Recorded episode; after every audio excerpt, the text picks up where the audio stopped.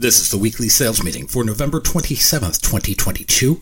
My name is Chris Fleming. You can reach me at chris at cdmediaconsulting.com or go to our website at cdmediaconsulting.com.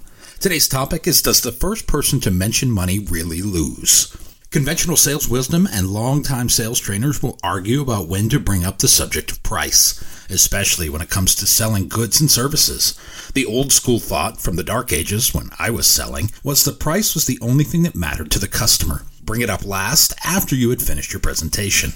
The intermediate school suggested we should mention pricing after we have the customer hooked on the idea. This way, they are bought in and less likely to have price resistance. But the new school of data suggests getting the price on the table is healthy. Getting it on the table early in the conversation increases sales success rates in all industries. Setting expectations, no matter how big or small, puts people at ease. When pricing aligns with the first glance or comes in under expectations, sales success rates rise.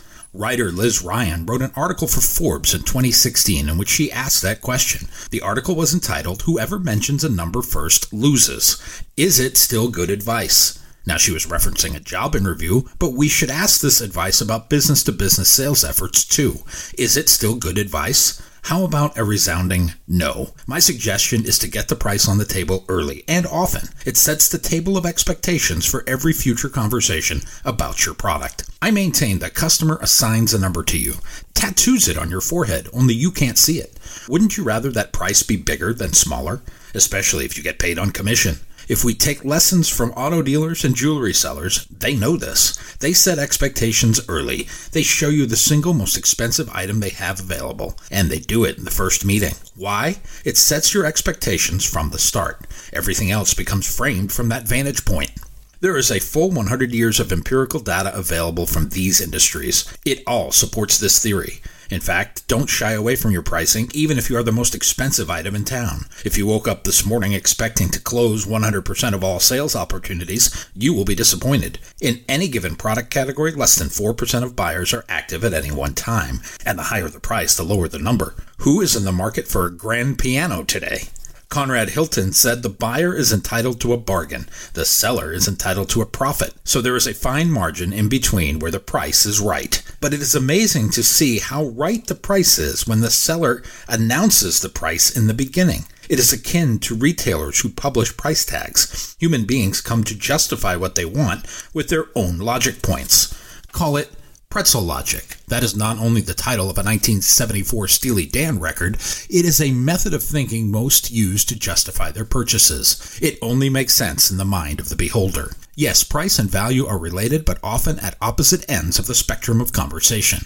Many become so fixated on price they have blinders to real value, while others are so value conscious that they throw caution to the wind on pricing the relationship is intertwined.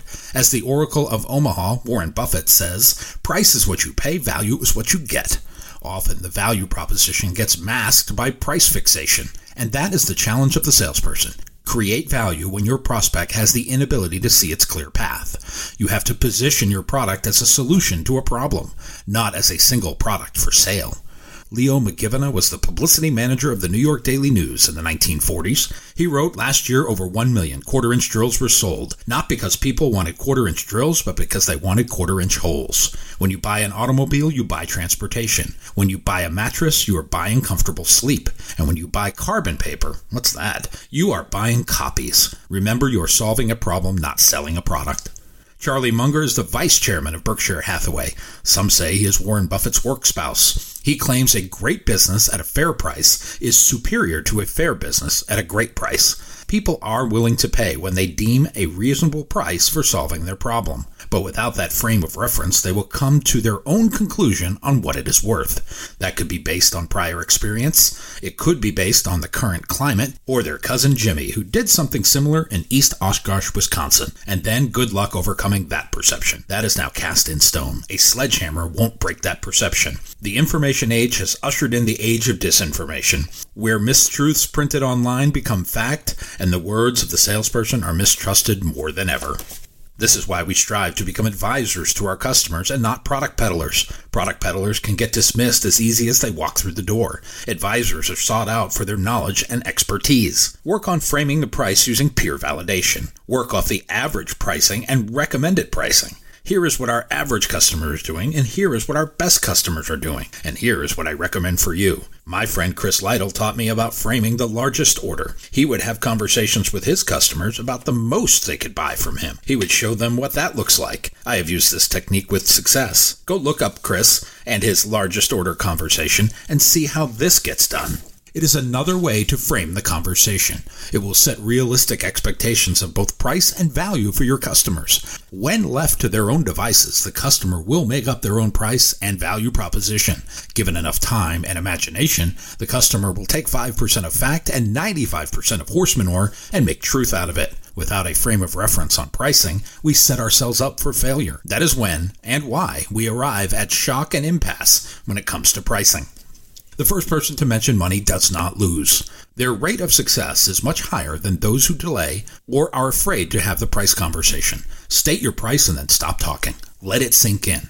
It is best done in person, face to face. Avoid email for pricing conversations. It is so easy to ignore first and second offers without context. Go see your customers, get them on a video call, or pick up the phone. It is easy to dismiss others via email, but much harder to do in person. Make it personal as it is. And when it is personal, you can control both the intent and the outcome of the call. Email is by far the least personal of these methods.